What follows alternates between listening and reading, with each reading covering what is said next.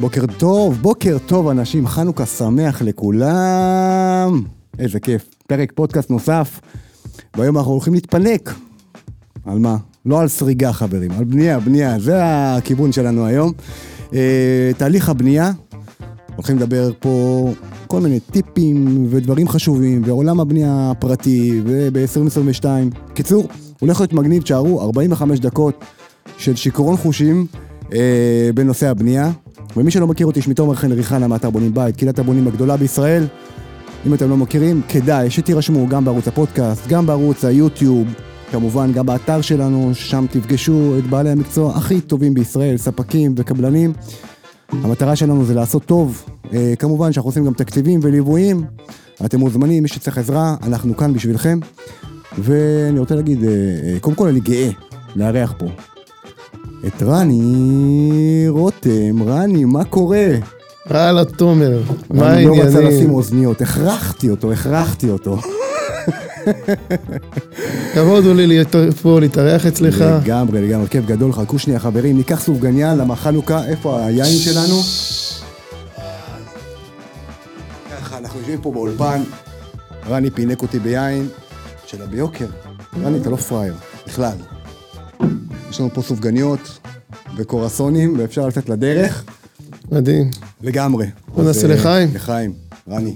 הופ, אתה אדוני יכול שהכל נהיה בדברו. אמן. אה, אנחנו לא. מברכים על זה כיין, כי זה יין מרימון. אוקיי. זה לא בדיוק יין, זה רימון. אז אנחנו לא מברכים את זה כיין. אז אה, זה הסיפור. יפה. מה שלומך, תומר? מעולה. רני, ספר לנו קצת שיהיה חג שמח. חג שמח, חנוכה שמח, כיף לראות אותך פה. תודה שהגעת מהצפון לעיר האורות חדרה. תודה על ההזמנה. מאיפה אתה בצפון? מרמת צבי, רמת צבי. מגניב, ליד מולדת, ליד אה, זה... נכון. ה- ה- האזור. רמות יששכר. לגמרי. אז ספר ככה, לפני שנתחיל, מי אתה, רני רותם? אה, אני בן מושב רמת צבי. אוקיי. אה, התחלתי, כל החיים שלי אהבתי להתעסק ולעשות דברים מבחינת עבודה ויצירה, אם זה כלי רכב, אם זה אחרי זה בבנייה ודברים כאלה. אה, אתה יודע, יש לחץ כזה, אחרי שאתה גומר צבא, יש לחץ להתחיל, מה אתה לומד? מה, אתה עושה? בחיים? מה אתה עושה? חייב להיות. לך איזה קובייה ברורה, איפה אתה ממוקם? לגמרי. ולא מצאתי. לא מצאתי. אהבתי, אתה יודע, מה שאהבתי לא, לא, התחבר, לא התחבר לי. אמרתי תמיד לאמא שלי, תקשיבי אמא, יש מלא סטודנטים על הדשא. מה, אני גם אשב שם, מה אני אעשה עם זה? מלא. וחיפשתי דבר שנוגע בי ומדליק לי איזה משהו, איזה ניצוץ. וזה הבנייה. והייתי בארצות הברית, עבדתי שם, וראיתי שם את העבודה, ובארצות הברית הבנייה קצת נראית אחרת. טיפה לאחרת. טיפי לא שונה. נראה קצת נקי, סודר. סודר, מגיע לשם הקבלן, חוקים ותקנות. תקנות, מגיעים כולם וסטים, כובע, שמים לך על הטנדר עצים חדשים. בא לך לעזוב הכל, ללכת רגע אחד, להעביר איתם יום-יומיים ולהמשיך הלאה את החיים. לגמרי. כיף. ממש. ואמרתי, וואלה, זה מה שמתאים לי. התקשרתי אז בזמנו למכללת רופין, אמרתי להם, מארצות הברית, זה מה שיש לי, אין, לא היה לי הרבה נתונים, כאילו, מבחינת לימודים. אמרו לי, אין בעיה, נקבל אותך, תעשה תוך כדי את הדברים, וככה, ומאז אנחנו פה. הנדסת בניין. עשה בניין, אני ב-2003 הנדסאי בניין. מאז אני כבר אה, גם לקחתי, נהייתי מנהל עבודה, קבלן רשום. אה, עבדתי בתחום של הבנייה, בבנייה מסחרית. ניהלתי פרויקטים מסחריים גדולים. אה, ניהלתי גם בנייה רוויה. ולאחר כמה שנים, ככה התגלגל והחיים. אבא שלי נפטר, חזרתי חזרה לעמק זה יזרעאל. לשמוע, כן. חזרתי חזרה לעמק יזרעאל, ואמרתי, מה עושים פה? מה, מה, מה אני יכול לעשות בעמק, עמק, כאילו, אתה יודע, טרקטורים. לגמרי. אין- חקלאות. אה, חקלאות, כן, יש הרבה שטח, כן. מעט בתים, תאבד אותם. מה עושים? אה, והתחלתי לחפש בסביבה, באזור שלי, דברים שאני מכיר, בניינים, בנייה רוויה, בנייה מסחרית גדולה וזה. שום דבר לא היה באותם היקפים שהתעסקתי איתם, לא היה איזה שום גירוי לזה. הבנתי שיש פה איזה חלל, התחלתי להסתכל על הבנייה הפרטית, ראיתי את זה חלל בבנייה הפרטית. אמרתי, וואו, שם אני יכול לעשות שינוי. ראי, ראיתי בבנייה הרבועה איך זה צריך להיות, איך הדברים קורים. כן. אמרתי, אני מגיע לפה לעשות איזה שינוי, איזה תהליך. אמרתי, אני אקח את הלקוחות הפרטיים, ואעשה מה שאני יודע הכי טוב, לנהל להם פרויקט. וזה מה שעשיתי. בית. זה, התחלתי עם זה אה, ב-2010, אוקיי. ולקחנו פרויקטים טובים, מאוד איכותיים, אה, דברים שבאזור שלי היה ממש קשה להשיג, והמחירים שלנו לניהול פרויקט ולפיקוח היו מאוד מאוד יקרים. אז אתה מפקח או קבלן? אני היום, אני מנהל פרויקטים ומבצע אוקיי. לבנייה הפרטית, אתה קבלן רשום? קבלן רשום, אוקיי. וגם מנהל עבודה רשום. ויש לי כל מיני תארים והסמכות, גם אה, מגשר בתחום של הבנייה. אה, והתחלתי לעשות את הדבר הזה, של פיקוח בעולם הפרטי. התחלתי להתעסק בזה, וראיתי שאחד שהעולם הזה, אה, אין בו הרבה ידע. אין. הרבה מקצועיות בעולם הזה. אין הרבה מקצועיות בעולם כן. הזה. יש פה תוכניות יפות, יש פה דברים יפים, אדריכלות יפה. אדריכלות יפה. לקחת את התוכנית ולהפוך אותה לבית. יישומים, יישומים קצת אה, מאתגר. אחרים. כן. ונתקלתי בעולם הפרטי במקומות שלא ראיתי אותם בבנייה של הבנייה הרוויה. החבר'ה שלנו, לקצרה, החבר'ה שלנו שבניתי להם אז בזמנו, נהנו באמת ברמת פיקוח גבוהה וניהול גבוה, והם בסופו של דבר חסכו כסף. לא היה שום תגמול עם קבלני המשנה, הקבלנים ידעו בדיוק מה הם צריכים לעשות, אנשים השאירו כסף בכיס שלהם, ולאט לאט הדבר הזה אמרתי, בואנה, מה אנשים בסוף רוצים? אנשים בסוף רוצים בית. בית, ביטחון, ביטחון, נכון. לדעת שבסופו של דבר נכנסים לבית טוב, שיודעים שמה שיש להם בכיס זה גם מה שהם יגמרו עם זה. לא רוצים הרבה. ועזבתי את תחום הפיקוח, נשארתי בתחום הניהול, ולקחתי על עצמי את הנושא של ביצוע בבנייה הפרטית. אנחנו קבלנים. קבלן נקרא, קבלן מפתח, כמו שאתם קוראים קבלן מפתח. נכון. אנחנו חברה קבלנית שבונה עד מפתח. אני עדיין עוסק בניהול, בתחום של אה, אה, מסחרי, ותחום של אה, הייטק, ליזמים ודברים כאלה. אבל אם נפשט את הבנייה הפרטית, אבל אנחנו בבנייה הפרטית, לקוח בא אליך ואתה ממש אנחנו עושים בונה את ניהול, הבית ניהול מאלף ביצוע. עד תף. נכון, ניהול ביצוע. אה, למעשה, בסוף אנחנו אורזים ללקוח, הלקוחות היום מגיעים בכמה צורות. אחד, לקוחות לפעמים מגיעים מהשלבים המאוד ראשוניים, עוד לפני האדריכלות. אפילו אין להם אדריכלות, יש להם ארבע פינות מגרש, ויושבים אצלנו, אנחנו בונים להם אה, אה, צרכים של הבית, יושבים איתם ביחד, יש לנו אה, אנשים, אנשי מקצוע לזה. בונים צורך לבית, מתחילים להבין מה באמת אנחנו רוצים, ובסוף יוצאים לזה לאדריכלות, שקו האדריכלי הוא מאוד מוגדר. זאת אומרת, האדריכל כבר זה הכל ארוז לו, הוא יודע בדיוק מה הצורך של הבית, כבר עשינו כבר את כל סקר הגירויים, מה הבן אדם מחפש לתוך הבית שלו להכניס, ואנחנו אומרים לאדריכל, שמע, זה כמות הכסף שיש לי, אני לא אומר לו אפילו את הכמות כסף, אני יודע בכמות כסף הזאת שיש לו, מה הוא יכול לבנות. מה פחות או יותר, ה- נכון. אז אני מגדיר לאדריכל, יש לך 140 מטר בפנים, יש לך עוד 80 מטר בחוץ רחבות, יש לך 20 אחוז, לא יודע מה, 20 אחוז, 10 אחוז שטחים של אור, הבית, האפיון שלו זה בית כפרי, מודרני, לא משנה מה, לשלום. זה הגבולות מגרש שלך. לפעמים אנחנו עושים את זה עם גם שלושה וארבעה אדריכלים. לגמרי, אני עושה את זה במקביל. לא, לא מעט, בלא מעט פרויקטים בכל אדיר. הארץ, וכן, זה לקוחות שבאים אלינו ואנחנו עושים להם את הליוויים האלה. אבל זה לקוחות גדולים, תומר. זה לא כל לקוח היום מצליח הנה, לארוז את עצמו ולהיות. שם. ראית את התקציב שהראיתי לך היום לבית מסוים. מדהים, מה שאתה עושה מדהים. בכלל מה שאתה עושה פה, עזוב, בכלל מה שאתה עושה פה זה עבודה מדהימה, אני לא יודע מי שמכיר את המקום הזה, תומר פה עשה, אני אמרתי לו, זה חדר מלחמה נקרא, זה משהו. מדהים מה שהוא עשה פה. מעבר לזה, כל מה שאתה עושה באמת בתחום הזה ובענף הזה, במקום שיש לו כל כך צורך לאנשים טובים שיפתחו להם את העיניים, שיאירו את הדרך. אתה ממש מורה נבוכים בתחום הזה. לגמרי. לוקח את את הדברים האלה בצורה מאוד נקייה, מאוד ברורה, שם את האמת לפרצוף בלי, בלי יותר מדי לחשוב מה יהיה ולא יהיה וכן יהיה ואיך זה משרת אותך, ואתה עושה את זה נהדר, תמשיך כל ככה. לעשות- קודם כל לעשות טוב. כן? זה קודם כל. אז בוא נמשיך על מה שאתה אה, התחלת לומר. דיברנו היום על איזה לקוח, לא משנה איפה, לא משנה שמות, ש... איזה מישהו אמר לו שיכול לבנות ב-4,000, 5,000 שקל למטר. אה, בוא, בוא נעשה קצת סדר בנושא הזה, על עולם הבנייה הפרטי. כי דיברנו גם על זה לפני השידור, שאמרנו, רני, קבלן לא מפסיד. אין, אין דבר. כזה, אין חיה כזאת. אין חיה כזאת. ולפעמים אנשים קצת מתבלבלים פה, חושבים שהם דופקים במרכאות המערכת, אבל אה, אין דבר כזה לדפוק את המערכת. אז בוא תתן לנו קצת את האני מאמין שלך בתחום הבנייה הפרטית, אתה המון המון המון המון שנים בתחום הבנייה הפרטית, בצפון, בירושלים היית, ספר לנו, כאילו חשוב לשמוע את הדעות, את הדעה שלך בנושא הזה, ועל זה אנחנו הולכים לדבר היום.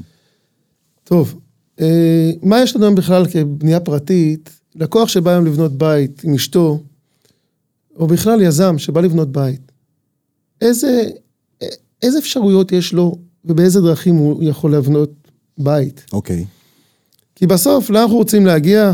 אנחנו רוצים להגיע, לפתוח דלת וליהנות, וליהנות, כיף, ולהרגיש שכלום לא נוזל, נכון. והכל עובד כמו שצריך, והחשמל לא מקצר, והמערכות עובדות, וזהו. ורוצים בסופו של דבר גם עוד דבר, תומר, שירות.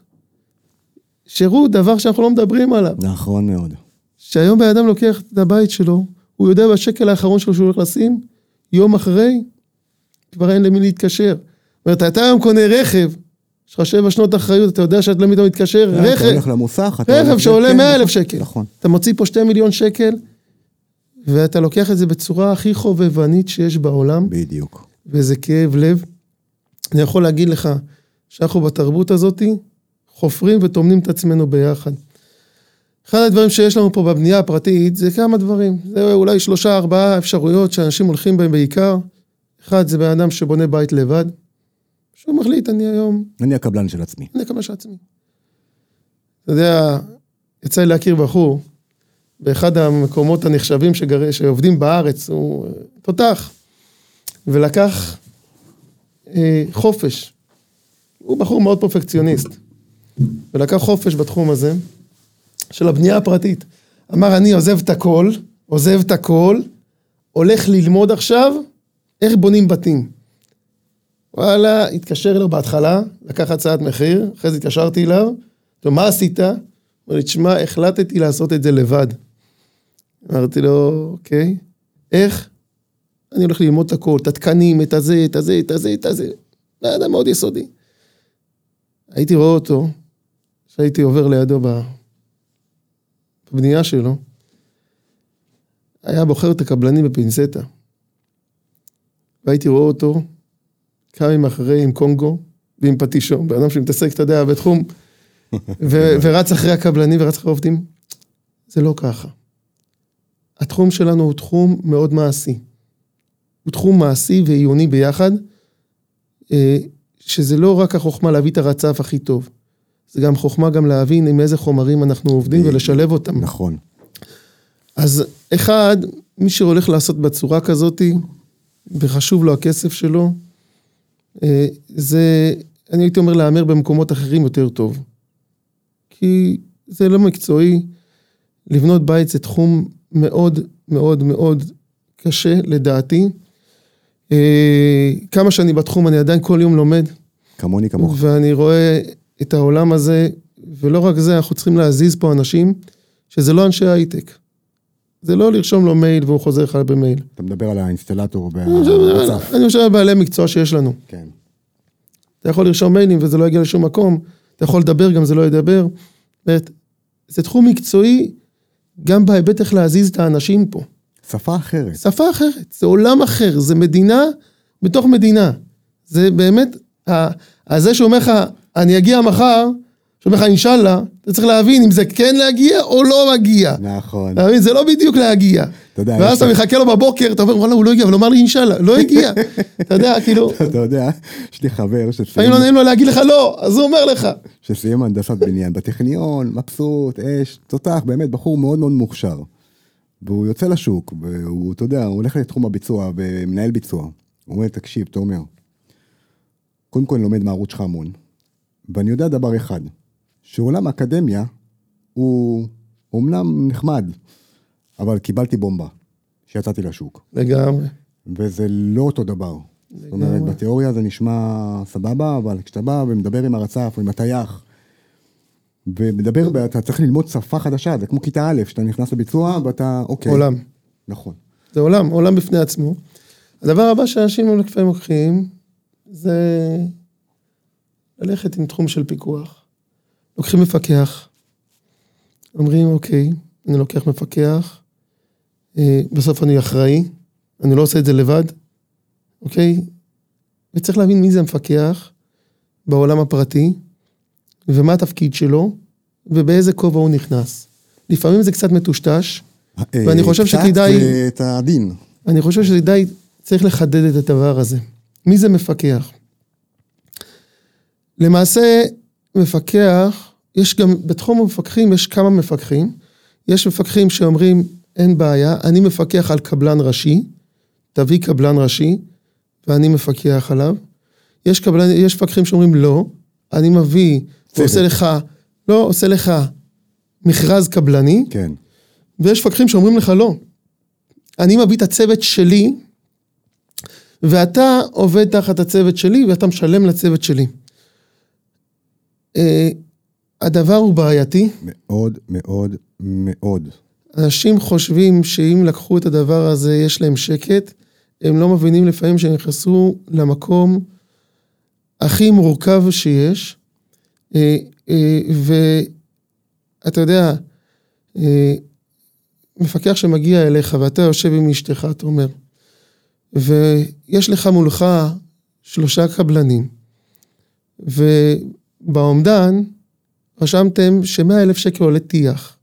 נגיד, לדוגמה. והוא חייב להביא לך קבלן ב-100 אלף שקל, אוקיי?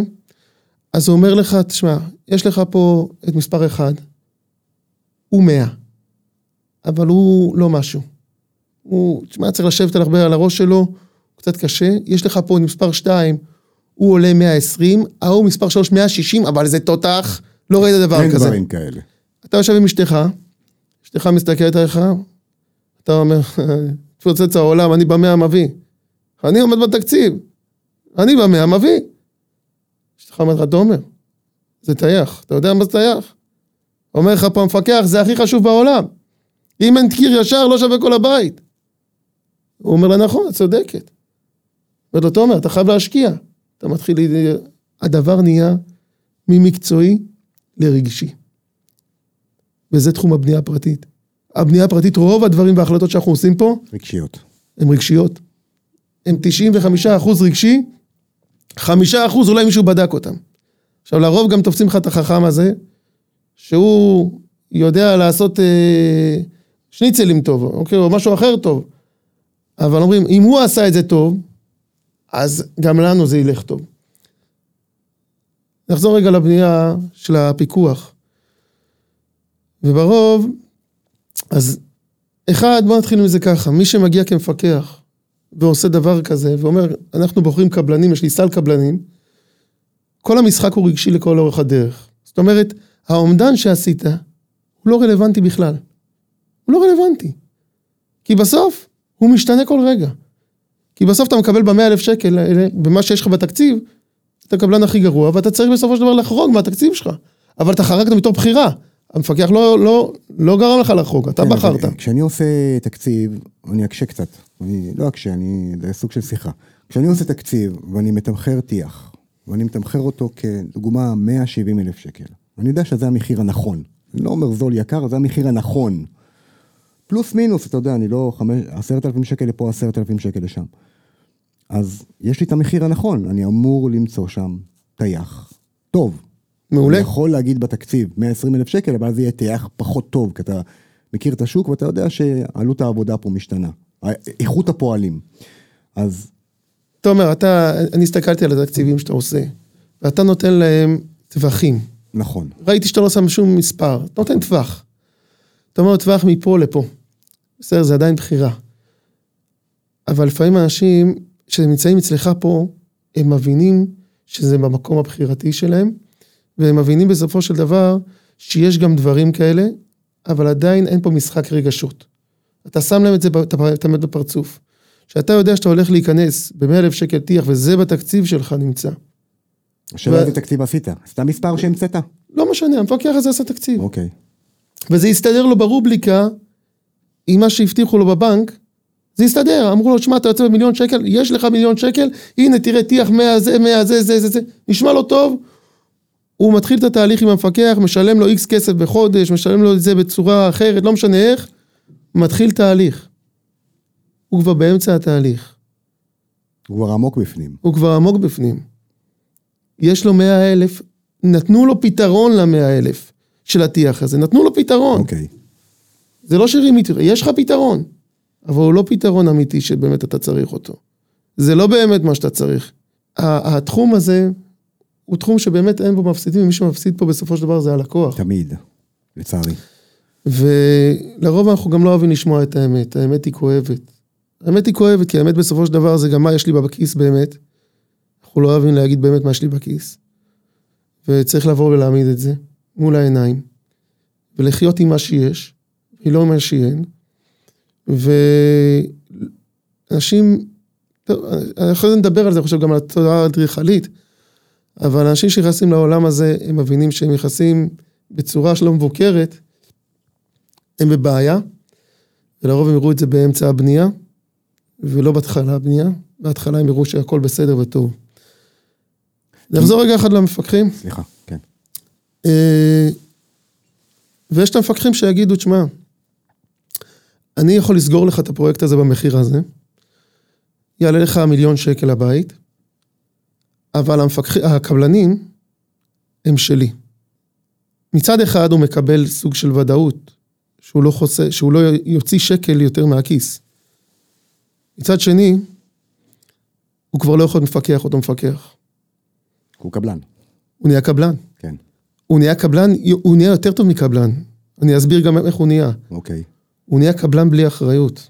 שזה הדבר הכי זה שווה הוצאת בעולם. לי את המילים מהפה. שזה הדבר הכי שווה בעולם. פצצה. זה אומר שהוא בסופו של דבר מביא אליך את, ה, את, ה, את הקבלנים, אתה חותם איתם חוזה אישי, והוא מנהל אותם, הראיתי לך חוזה כזה לפני שעה. ראית? זה מדהים. מדהים. והוא מנהל אותם. תבין איך אנחנו כחברה ישראלית, שרוצים להיות הכי לא פראיירים בעולם, יוצאים הכי נעשה פראיירים. חקר בכל העולם, בתחום הזה, שהוא התחום הכי יקר בין היקרים בחיים של אותם האנשים הוצאת האלה, הנטו הכי גדולה בחיים שלי. ומה שקורה, הם בסופו של דבר זורקים אותה ממש עצוב. ממש. הם נהיים, הם נהיים מהמקום של היזם, לא תראה את זה בשוק המקצועי, נכון. איפה שאני מגיע. אין דבר כזה יזם יהיה קבלן, יזם בחיים שלו לא יהיה קבלן. הוא תמיד יהיה היזם, הוא יבוא עם החליפה, תמיד יישאר בכובע הזה של היזם, בדיוק. הוא יבוא עם החליפה, והוא ירצה דין וחשבון מאותה חברת פיקוח שעובדת מאותה אצלו. חברת ביצוע, או נכון. אותה חברת ביצוע, הוא בחיים שלו לא יהיה קבלן. פה נוצר מצב מדהים, שלקחו את היזמים, הפכו אותם להיות מתחת לקבלנים. זה משהו מדהים. מדהים. ומי שנהיה במקום הכי טוב, זה נהיה המפקח. המפקח נהיה בצד. הוא יועץ. בואו נדבר על זה מי זה מפקח. כן. מפקח הוא יועץ. אין הסמכה במדינת ישראל מי זה מפקח, גם לא אם עשית קורס כזה או אחר. מפקח בבית משפט נקרא יועץ, שהיועץ הזה, גם אם הוא עשה טעות, הוא טעות בגדר יועץ. אם עלה הנזק שלו מיליון שקל, אתה לא יכול לחייב אותו מיליון שקל. סך הכל מי זה יועץ, תומר? זה בן אדם שבנה פעם אחת בית טוב בחיים שלו, החבר שלו ראה לידו שהוא יודע לעשות את זה טוב, אמר לו בוא תבנה גם לי. לא, לא בהכרח הוא למד משהו, לא בהכרח הוא ראה משהו, לא בהכרח הוא עבר משהו. לא. אספר לך סיפור מאתמול. קיבלתי שם אה, מאחד היצרנים בארץ, ביקשתי ממנו שם באזור הצפון, נתן לי את השם, השם היה נראה לי מוכר. שנייה, רגע. בודק בתכתובות שלי מ-2016, ואני רואה שהשם הזה פנה אליי בתור מפקח מאוד מתחיל, שסיים פרויקט ראשון ב-2016, והפלא ופלא, ב-2020 הוא נהיה קבלן, הוא נהיה מפקח קבלן, בדיוק על מה שאנחנו מדברים עכשיו. כי זה הכי קל לבוא, מפקח קבלן זה אומר שהוא מביא את הבעלי מקצוע שלו, בול מה שדיברנו עכשיו. והוא מחתים אותך על כל בעל. מקצוע ומקצוע. בלי אחריות. מדהים. וזה נהפך... גאוני. לגמרי, וזה נהפך לסוג של נורמה, לצערי, שהמפקחים גילו סוג של אה, אוצר. מה רע לבנות בית בלי אחריות? כאילו, יותר כיף מזה? רני, אין יותר כיף מזה, נכון? אנשים לא מבינים. אה, אתה יודע. אני זוכר בזמנו שהתחלתי אה, בתחום הביצוע, שנהייתי קבלן, ואחד הדברים שהמפקחים היו אומרים ללקוחות, שמע, הקבלן גוזר עליך קופון. אתה מכיר את זה? כן. היופי הוא שתחום הפיקוח היום הוא אחד הקופונים הגדולים שיש בארץ ישראל. והאבסורד הוא שהלקוחות גם משלמים על זה. ויקר, יקר מאוד. עכשיו, אין לי בעיה עם מי שמבצע ומרוויח על זה כסף. אתה אומר, אתה הולך לקנות כל דבר. קח, אתה הולך לקנות חומוס, בסדר? מה, אתה חושב אם כמה החומוס עולה שתי שקל ועוד אה, שם את זה זה וכמה הוא גוזר על החומוס הזה פה? בסוף קיבלת צלחת, אתה מנגב עם החומוס, אתה אוכל את הפיתה, יש לך מוצר. נכון, נכון. פה, כאילו זה לא בסדר שקבלן מרוויח כאילו לכאורה על בעלי המקצוע שלו. אה, סליחה? יש לך אחריות על זה. זה זאת אומרת, שווה הון. אני בתור לקוח חותם מולך, שווה הון. חוזה בודד ויחיד, אתה אחראי שווה על הון. הבית. אתה. עכשיו בוא נדבר, אני לא מדבר איתך על חברות, אה, חברות קש. אני מדבר איתך על חברות רציניות. כן. ויש כאלה בארץ ישראל. לא תמיד הם נמצאים, ומה שבסופו של דבר מחפשים לפעמים לא מוצאים. אה, לא, סליחה, מה שמחפשים בדרך כלל מוצאים, אבל מי שמחפש טוב ימצא, יש אולי עשרה אחוז חברות כאלה בארץ ישראל, איכותיות מאוד, שבסופו של דבר יש להם אבא ואימא וכתובת, שיום אחרי שתתקשר, גם אחרי עשר שנים, יבואו אליך הביתה ויראו מה הבעיה. ויטפלו לך בבעיה בלי שתכניס יד לכיס.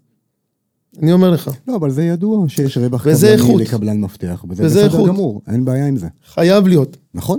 לא בסדר, חייב להיות. אה, דיברנו על זה, כאילו, אין מצב שקבלן לא ירוויח, כי אם הוא לא ירוויח, אז חייב להיות. אין לו זכות קיום. חייב להיות. תראה, בסוף, אני אומר, תראה, זה שיטה, כמו שאתה קונה רכב, או שאתה קונה מחברה שמייצרת רכבים. אתה יודע, מחר, הם עשו את כל הניסיונות, את כל הבדיקות על אותו רכב, הוציאו את הרכב הזה, אתה ראית שנוסעים בו והוא בסדר והוא טוב, בסוף יש לך בעיה, אתה פונה לחברה הזאת. או שאתה קונה רכב בחתיכות ומרכיב אותם עם חבר שלך שהוא מוסכניק בבית. והוא אומר לך, תשמע, או שהוא אפילו לא מוסכניק, הוא אומר לך, וואלה, אני יודע לעשות את זה, ראיתי איך עושים את זה, בוא נעשה ביחד. אל תדאג, אני בונה לך את הרכב ב-80 אלף שקל במקום 120 שתקנה מהיצרן. לגמרי, לגמרי. זה מקום פרוץ מאוד. מקום בעייתי, ושם מתחיל החוסר מקצועיות. אני רוצה לפתוח פה סוגריים, אני אומר, אני לא נגד העולם של הפיקוח. לא, לא, ממש לא. שלא ישתמע מזה. אני בעד אותו. העולם הפיקוח. עולם הפיקוח צריך לעבוד בצורה הרבה יותר מוסרית לדעתי. יש לו המון מוסר להיכנס אליו. במק- כי סך הכל. במקצועיות אינסופית, סך הכל, בוא נגיד מי זה מפקח. זה לא בן אדם שעבד 20 או 40 שנים בסולל בונה ואומר, אני עכשיו מפקח, בסדר?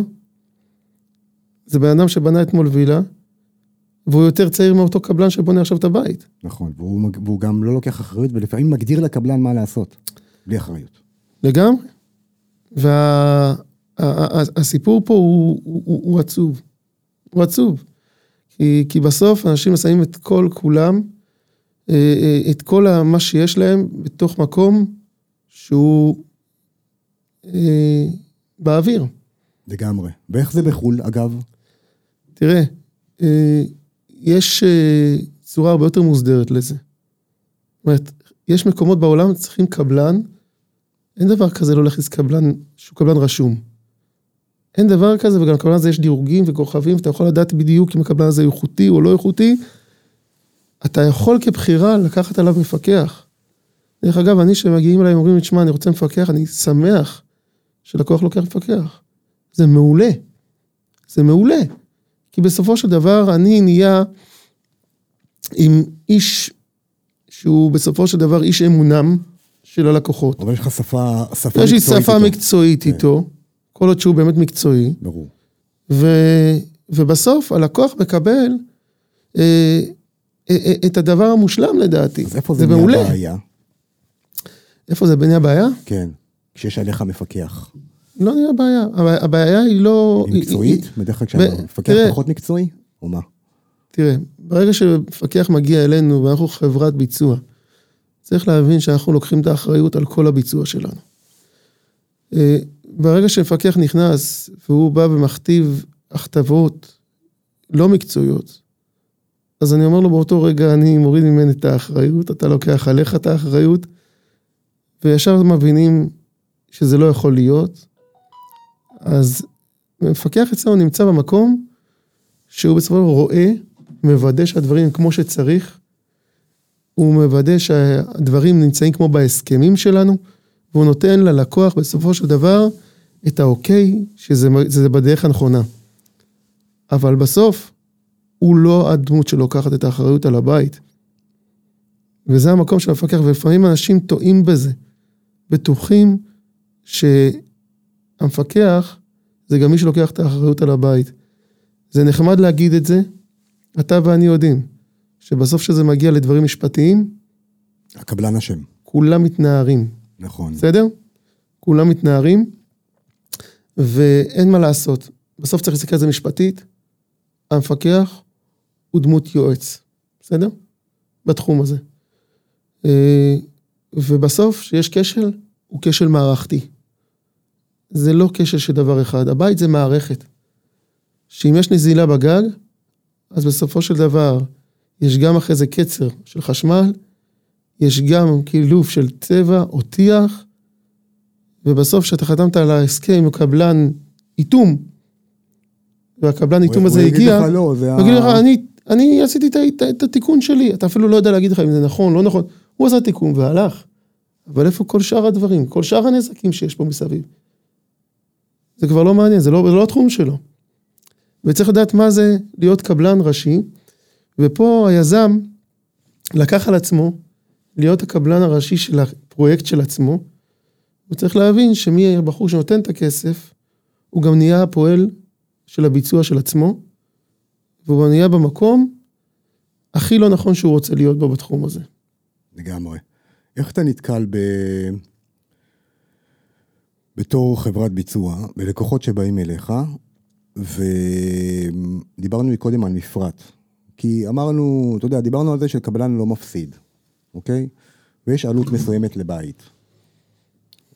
איך אתה מתמודד עם זה שאתה, ואני ראיתי מפרטים שלך, אתה עובד במפרטים ממש ממש איכותיים, מה שנקרא פרימיום. אה, אז לפעמים מראש אתה לא במשחק, כי, כי אני ניגשתי לחברת ביצוע אחרת, וקיבלתי 400 אלף שקל פחות, ואני אומר, וואלה, כאילו... ואני מראה לך את זה אפילו, יודע מה? אני מראה לך, אני אומר לך, שמע, הנה, תראה, ש- שני מיליון מאה אני קיבלתי ממנו, אתה הבאת שתיים ארבע מאות. איך? מה?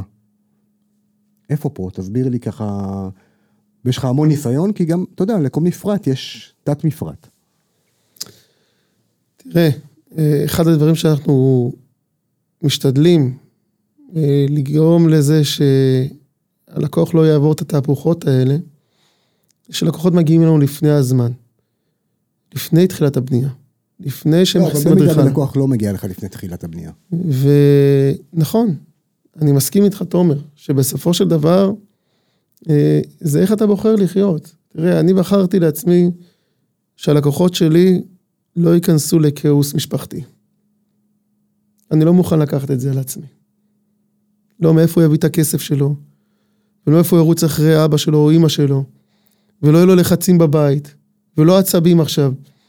כי בסוף על זוגות שבונים בית, יש להם כל כך הרבה לחצים גם ככה. נכון. שזה בחירות, וזה, וזה, וזה איזה צבע, ואיזה גודל חדר, ואיזה זה. יש כל כך הרבה דברים להתעסק איתם. ו... ואני החלטתי את הרעש הזה, אני מוריד ממני. אני רוצה לתת ללקוחות שלי שקט כלכלי ושקט ביצועי.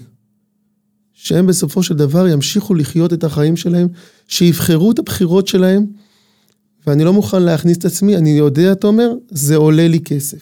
זה עולה לי. זה עולה לי בסופו של דבר בזה שלקוח הולך למקום אחר שאני יודע שהוא הולך עוד כמה מטרים ליפול לתהום. אני יודע את זה. אבל אני לא יכול לעשות עם זה שום דבר. תן דוגמה.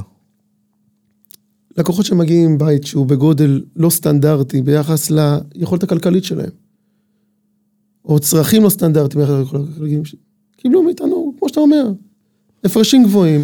כן, זה קורה לי לא מעט, לצערי. עכשיו, יש שתי, שתי אופציות, או להתמודד עם זה, לחזור אחורה חזרה. לא כולם עושים את זה, זה אנשים מאוד חזקים. וקראו לנו לקוחות כאלה, שאומרים, רני, אני מאמין בך, אני חוזר חזרה לתכנון, תעזור לי ביחד, נצא מזה. אני חייב לעמוד במחיר הזה, ואורזים את עצמם ועושים את זה.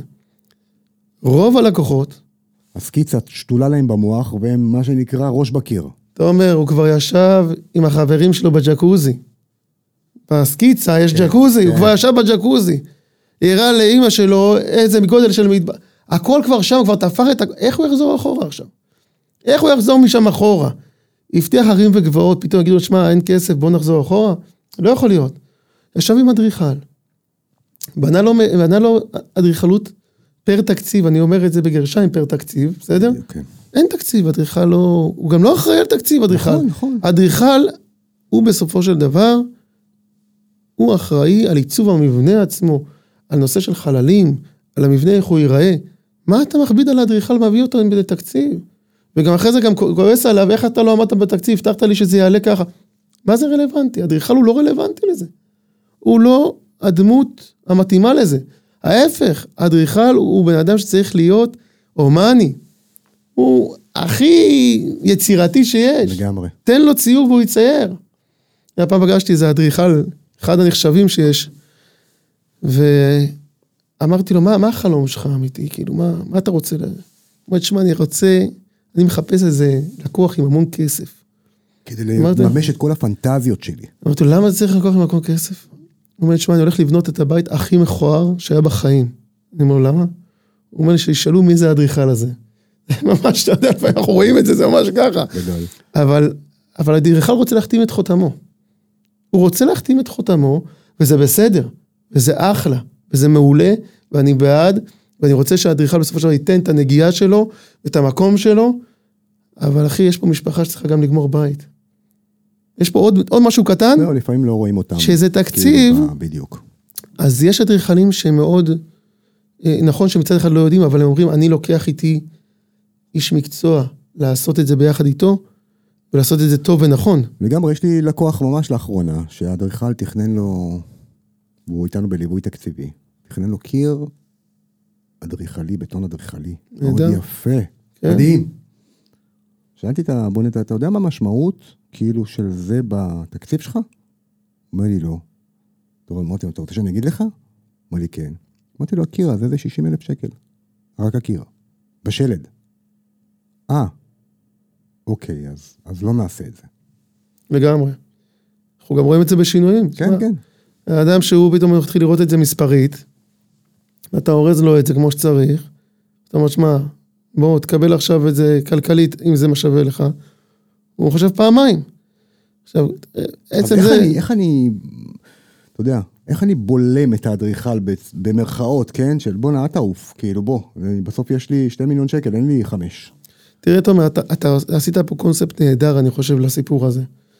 אה, עצם זה שאדם מגיע אליך בשלבים מאוד ראשוניים, והוא כבר מתחיל לפתוח לך את הדברים, אז אתה כבר חשוף אליו והוא מתחיל להיות חשוף. תראה, אנשים לא אוהבים להתעסק במספרים כל כך.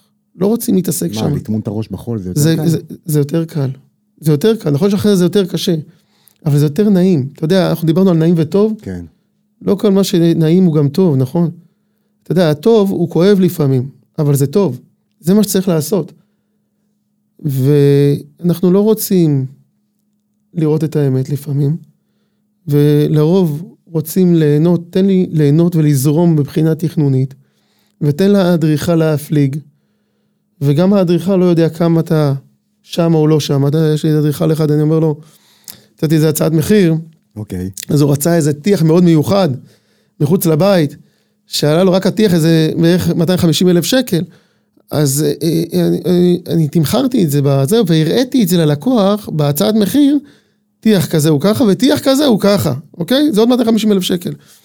אז, אה, אז הוא אומר לי, תגיד לי, רני, השתגעת? למה, למה, למה, למה הראית דבר כזה? אמרתי לו, תשמע, אני חייב להראות ללקוח איפה, איפה זה קופץ לו, אוקיי? ושם זה קופץ. נכון. אז הוא אומר לי, טוב, אז מה עושים? אמרתי לו, לא יודע, שהלקוח יחליט, מחיה כסף, מה יש לו, מה אין לו. נכון. אז אה, אני, אז הלקוח אה, החליט כמובן, אני לא לוקח את הדבר הזה. והכל יפה, אז הוא אומר לי, אין בעיה, נכניס לו את זה יותר מאוחר, אתה יודע, כאילו, כאילו יותר מאוחר, הוא יותר מאוחר יקבל את זה, אתה יודע. נעבוד על על הרגשות. מדהים. זה בסדר. זה, אבל, אבל, אבל אתה יודע מה, אין לי בעיה איתו. בסוף אדריכל, זה התפקיד שלו, והלקוח בוחר את העיצוב האדריכלי שלו, של הבית. יש אדריכלים גם שאתה רואה אותם שאומרים, תשמע, לא מעניין אותי מי אתה, לא מעניין אותי מה אתה חושב, שים פה את הצ'ק שלך, תחזור עוד שנה, אני אתן לך תכנון, ו- וזה מה שיש לך, תודה רבה להתראות. ויש אדריכלים שיותר אה, אה, אה, בכיוון של הקשבה, נכון.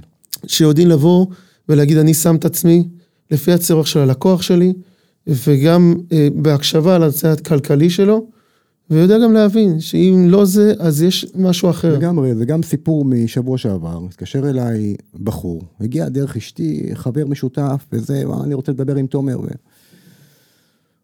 והוא אחרי שלב בחירת האדריכלות, הוא נתקע באיזה אה, בעיה תקציבית.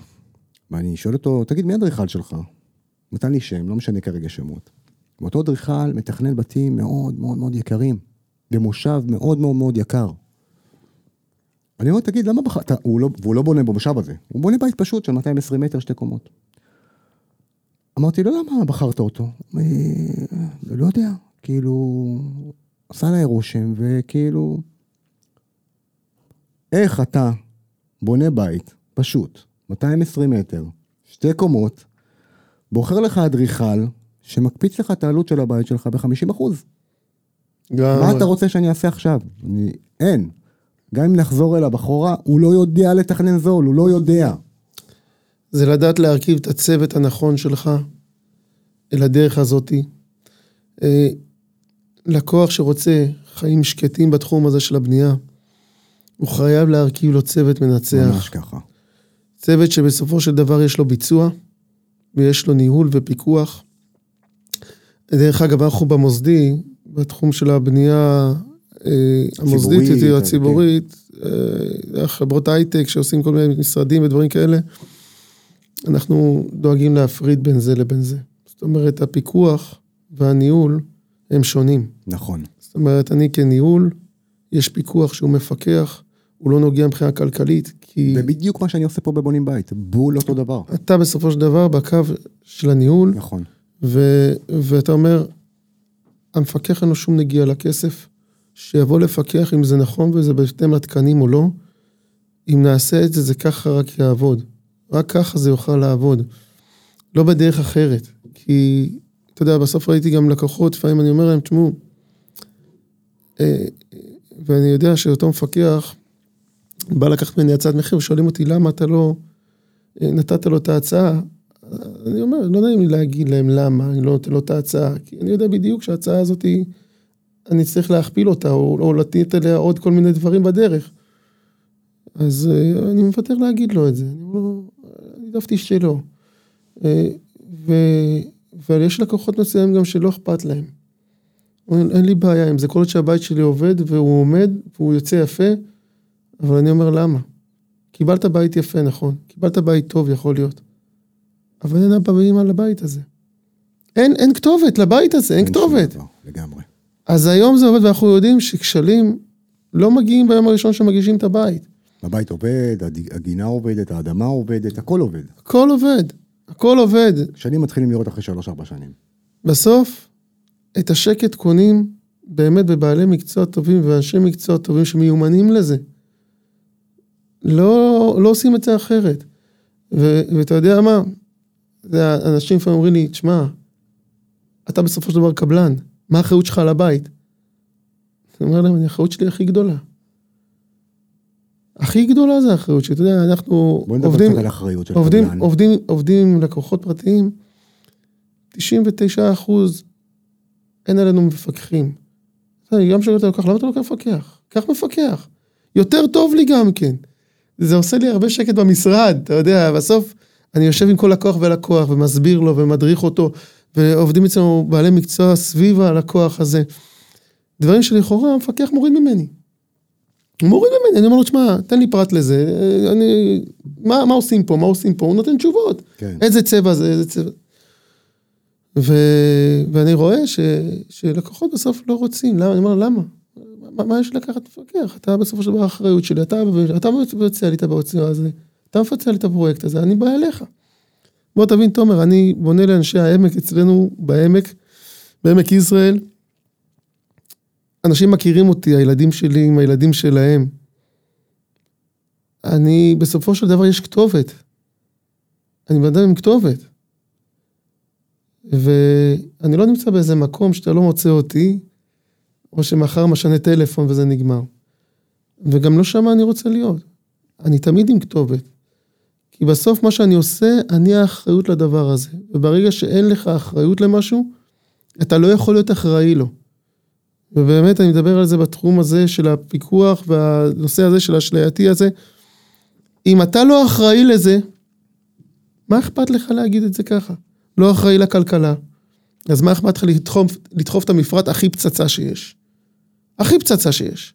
עם החומרים האחרונים שיצא best. לשוק, the best. אבל הצורך של החומר הזה הוא בכלל למאגרי מים. למה אתה מביא את זה בכלל? למה אתה מקשה את הפרויקט הזה ומביא את זה למקום הזה? אתה יודע, בשביל לצלם את זה, או בשביל להגיד, אני המפקח שעובד עם חומר כזה, אין לו צורך לחומר הזה. אתה הכבדת באותו רגע על הפרויקט הזה ועל הלקוח שלך. אחי, תפקח על זה שזה מתבצע נכון, עם חומרים טובים. ובואו נגיד את האמת, החומרים שלנו היום חומרים מעולים. נכון. הכי טובים שיש. החומרים שלנו היום חומרים שמפצים על ביצועים כושלים של, של בעלי מקצוע. באמת, פעם היו עושים איתום מלט וחול. אתה אומר, איך זה אתה ככה? ריג'י בונד, כן. אתה יודע, יצא לי, יצא לי אה, לפרק בתים שבנו בזמנו אז סולל בונה, בקיבוצים. אתה אומר, אתה לא יכול לפרק אותם. אתה יודע, אתה רואה עץ חדש, מטורף. לפני 70 שנה הם בנו את זה, עץ חדש. היה מוסר עבודה. אז היום החומרים מפצים על מוצר עבודה נמוך. אבל בסופו של דבר, יש לנו חומרים מעולים, הכשלים הם ואתה לא בביצוע. צריך, אתה לא צריך, בביצוע. הכשלים הם לרוב בביצוע. נכון. הם לרוב בביצוע, וזה גם, בוודאי אומר, שיש משקל לחומרים, אבל... וזה גם, אני אומר, לפעמים לקוח מביא את זה על עצמו, שבסוף, כמו שדיברנו על זה, שאין קבלן, אה, אין קבלן שהוא מפסיד, אין אין לך... בסוף. זה יחסוך, איפה יחסוך? בביצוע של העבודה, יחסוך בחומר, יחסוך, ומשהו ייחסך פה בדרך. זאת אומרת, אם לא ייחסך, אז יהיה מריבה ויהיה בלאגן בתוך האתר, ויהיה חיכוכים. בסוף זה מי יקרה. משלם על זה? זה הלקוח. בסוף, בסוף זה מתגלגל אליו. הוא לא יודע, אבל זה מתגלגל אליו. תראה, אני הרבה פעמים חושב, אתה יודע, אם לקוח מביא את זה על עצמו, שזה בא אליו. אבל לרוב הלקוחות מביאים את זה על עצמם. תסביר. זאת אומרת, לקוח רוצה להטמין את הראש בחול, ולהימנע מכל מיני מחשבות אחרות, ולא להתמודד עם, ה, עם האמת של מה שיש לו בכיס וביד. ו... כמו הלקוח שסיפרתי לך בעצם. והוא פשוט מביא על עצמו, ואז הוא אומר, שמע, העולם הזה גרוע, התחום הזה לא טוב, מביא מפקח זול, מביא מפקח זול, שבסופו של דבר גם את זה הראת לי, אתה יודע, הראת לי עכשיו איזה... אה, איזה הצעת מחיר, כן, שאתה מ- בא, הגיע אליך לקוח ואמרת לו, שמע, זה יעלה לך ככה, הוא לא היה מבסוט, לקח מפקח אחר, שאמר לו שאמר לו. מה שרצה לשמוע, כן, כן, כן, כן. בדיוק. איחלתי לו בהצלחה, בדיוק, כאילו לא... בסוף רק המפקח ירוויח מזה, הוא לוקח ממנו ריטיינר חודשי, לגמרי. וראיתי שם את האחוזים, הוא לוקח ממנו אפילו יותר, יותר בהתחלה אפילו לא חודשי, אתה יודע, כן, כן, ראיתי כבר כן. כמה הוא... בסוף, אתה יודע, כשאתה נמצא בתוך הבנייה, זה מקום מאוד מפחיד. כי, כי בת, ברגע שאתה נמצא והכסף שלך כבר מושקע ויצאת לדרך, אתה לא תזרוק מפקח, כי לכאורה המפקח נותן לך אשליה. רק שמע, הוא אתה, מרגיע, הוא אתה, מרגיע. אתה חותם מול בעלי המקצוע. אני אומר, בסוף המפקח הזה הולך, מה הדיבור שלך עם בעל המקצוע? אין לך שום שיחה איתו. זאת אומרת, חתמת איתו, החתימה היא רק מבחינת זה שאתה תשלם לו כסף, והאחריות היא האחריות שלך מולו. אבל בסוף, אם המפקח הזה, אתה לא היית מבסוט ממנו באמצע הדרך, ותזרוק אותו, נשארת עם אותו בעל מקצוע, שהוא בעל מקצוע ת"פ של המפקח הזה, כן? דרך אגב, מפקחים היום נהיו מנהלי עבודה, כן? הם לוקחים סל קבלנים, והוא רק מ... אומר לו לאן ללכת, כן? אתה היום נוסע לרעננה, היום אתה נוסע לכפר סבא, היום אתה בתל אביב. אומרת, לא ככה חשבנו שהדברים האלה יהיו, נכון? נכון. אה, לקוחות יכולים לקבל הרבה יותר טוב. אני חושב שגם מגיע לאנשים הרבה יותר טוב. אני מסכים איתך במאה אחוז. סך הכל, זה הכל עניין של מודעות, ועניין של איך לעשות את זה נכון וטוב. אנשים שמגיעים אליך פה, סך הכל מקבלים אריזה טובה, אתה יודע, ל, ל, וכלים טובים. להתחיל את הבנייה שלהם בעיניים פקוחות. נכון, נכון מאוד. ו, ולא אה, לעצום את העיניים שיהיה בסדר. אה, הדבר הזה, אה, מי שהולך בדרך הזאת, אין שום סיבה שהבנייה שלו תלך לא טוב, הבנייה שלו תרוץ. תראה, אין מאה אחוז, אין חלק, אבל לפחות... אין חלק, אבל אני אומר, לפחות עשית את הכל בדיוק. כמו שצריך. תראה, הכל בידי שמיים, ברור. אה, אנחנו בסופו של דבר פה, אתה יודע, אני איש מאמין, אה, אנחנו פה אולי בעשרה אחוז משחקים אפילו זה לא. אתה יודע, אנחנו באמת לא יודעים באיזה מצב רוח באותו זמן ייפול עליך זה ויפול עליך ההוא. ואתה יודע, מספיק טלפון אחד, אתה יודע, אני אומר, אתה יודע, אני אומר לחברים שאתה יודע, אנחנו חושבים שאנחנו מתכננים. אבל מספיק טלפון אחד, שאתה עכשיו כאילו מתכנן לעצמך יום פגישות, ואותו פועל, לא יודע מה, עשה לך איזה קונדסות בתוך האתר, ואתה מבין שאתה עוזב את הכל, ואתה הולך עכשיו ישר לשטח, לסדר את כל העניינים וזה, וחשבת שאתה הולך ליום אחר בכלל. לגמרי. זאת אומרת, זה לא שמה. אז אנחנו באמת לא יכולים למנוע את הכל, אבל אנחנו יכולים לעשות את זה יותר טוב ויותר נכון, ויותר מסודר, ויש דרך טובה ונכונה. אני אומר עוד פעם, עולם הפיקוח הוא עולם מדהים. יש לנו פה גם בעלי מקצוע טובים נכון, בעולם הזה. נכון. ו- ו- וצריך לשמר אותם, וזה צריך להיות. אני אומר, רק צריך לא להטות את הלקוחות. ולשים את עצמם בדיוק איפה שצריך להיות נכון, שהעולם הזה מגלגל המון כסף. אבל עם זאת, צריך לדעת בדיוק איפה הדברים קורים. אני אומר למפקחים לפעמים, אני אומר לו, שמע, אם אתה כל כך טוב, למה אתה לוקח 60 אלף שקל מהלקוח שלך, ובסופו של דבר יוצא עם 200 אלף שקל? אם אתה כל כך טוב, קח 200 אלף שקל מהלקוח שלך. שזה מה שעשיתי בתחילתו של הדרך. לקחנו 150 אלף שקל, תומר, על פיקוח בשנת 2014. דבר שלא היה מספרים כאלה, אבל היו לקוחות עם תבונה, היה תובנה. ידעו בסופו של דבר שהם לוקחים דבר ויישאר להם כסף בכיס, יחשב להם כסף בכיס. אבל גם זה לא הדרך, זה לא משנה, אני חושב שזה לא הדרך הנכונה לבנייה פרטית בכלל באופן כללי של בנייה. צריך להיות את, ה, את, ה, את הכובע הזה של הפירמידה הזאת, של ניהול, פיקוח, ביצוע, ויזם שיושב מעל כולם. לקוח פרטי צריך לשבת מעל כולם. נכון מאוד. וצריך להיות לו יד ימינו. ולפעמים הוא שם את עצמו בתחתית הפירמידה. הוא בתח... לא... כן. רובם פה בתחתית הפירמידה. נכון. רובם פה בתחתית הפירמידה, הם לא מבינים כמה הם בתחתית. הם מבינים כמה הם בתחתית רק ברגע שקורה דברים או באמצע הבנייה, או בסוף הבנייה. אני רואה את הדברים האלה מזדעזע. איך הבאת את עצמך מלהיות יזם, בן אדם ש, שמתחייב למשכנתאות, לכספים, שמת את כל החיים שלך שם. אתה הופך להיות לתחתית של התחתית. אתה אמור להמשיך לחיות את חיי היום-יום שלך, לעשות את הבחירות שלך, להמשיך להביא כסף מאיפה שאתה יודע להביא כסף הכי טוב, כל אחד במקצוע שלו, ולהמשיך לנהל את החיים שלו. נכון.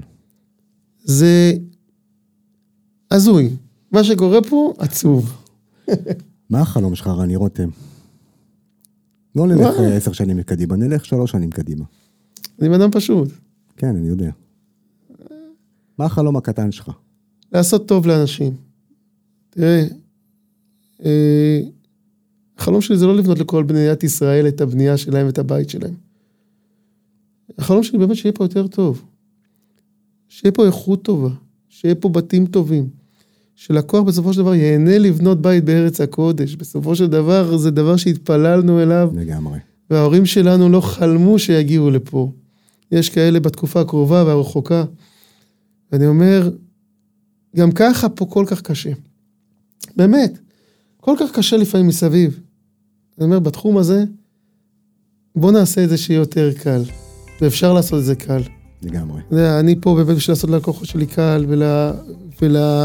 ולבונים קל, ואני רואה שאתה פה עושה את זה ביד רמה.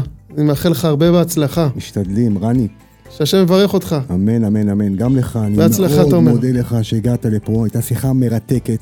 חברים, יש לכם שאלות, תרגישו חופשי, באמת, כאן בתגובות.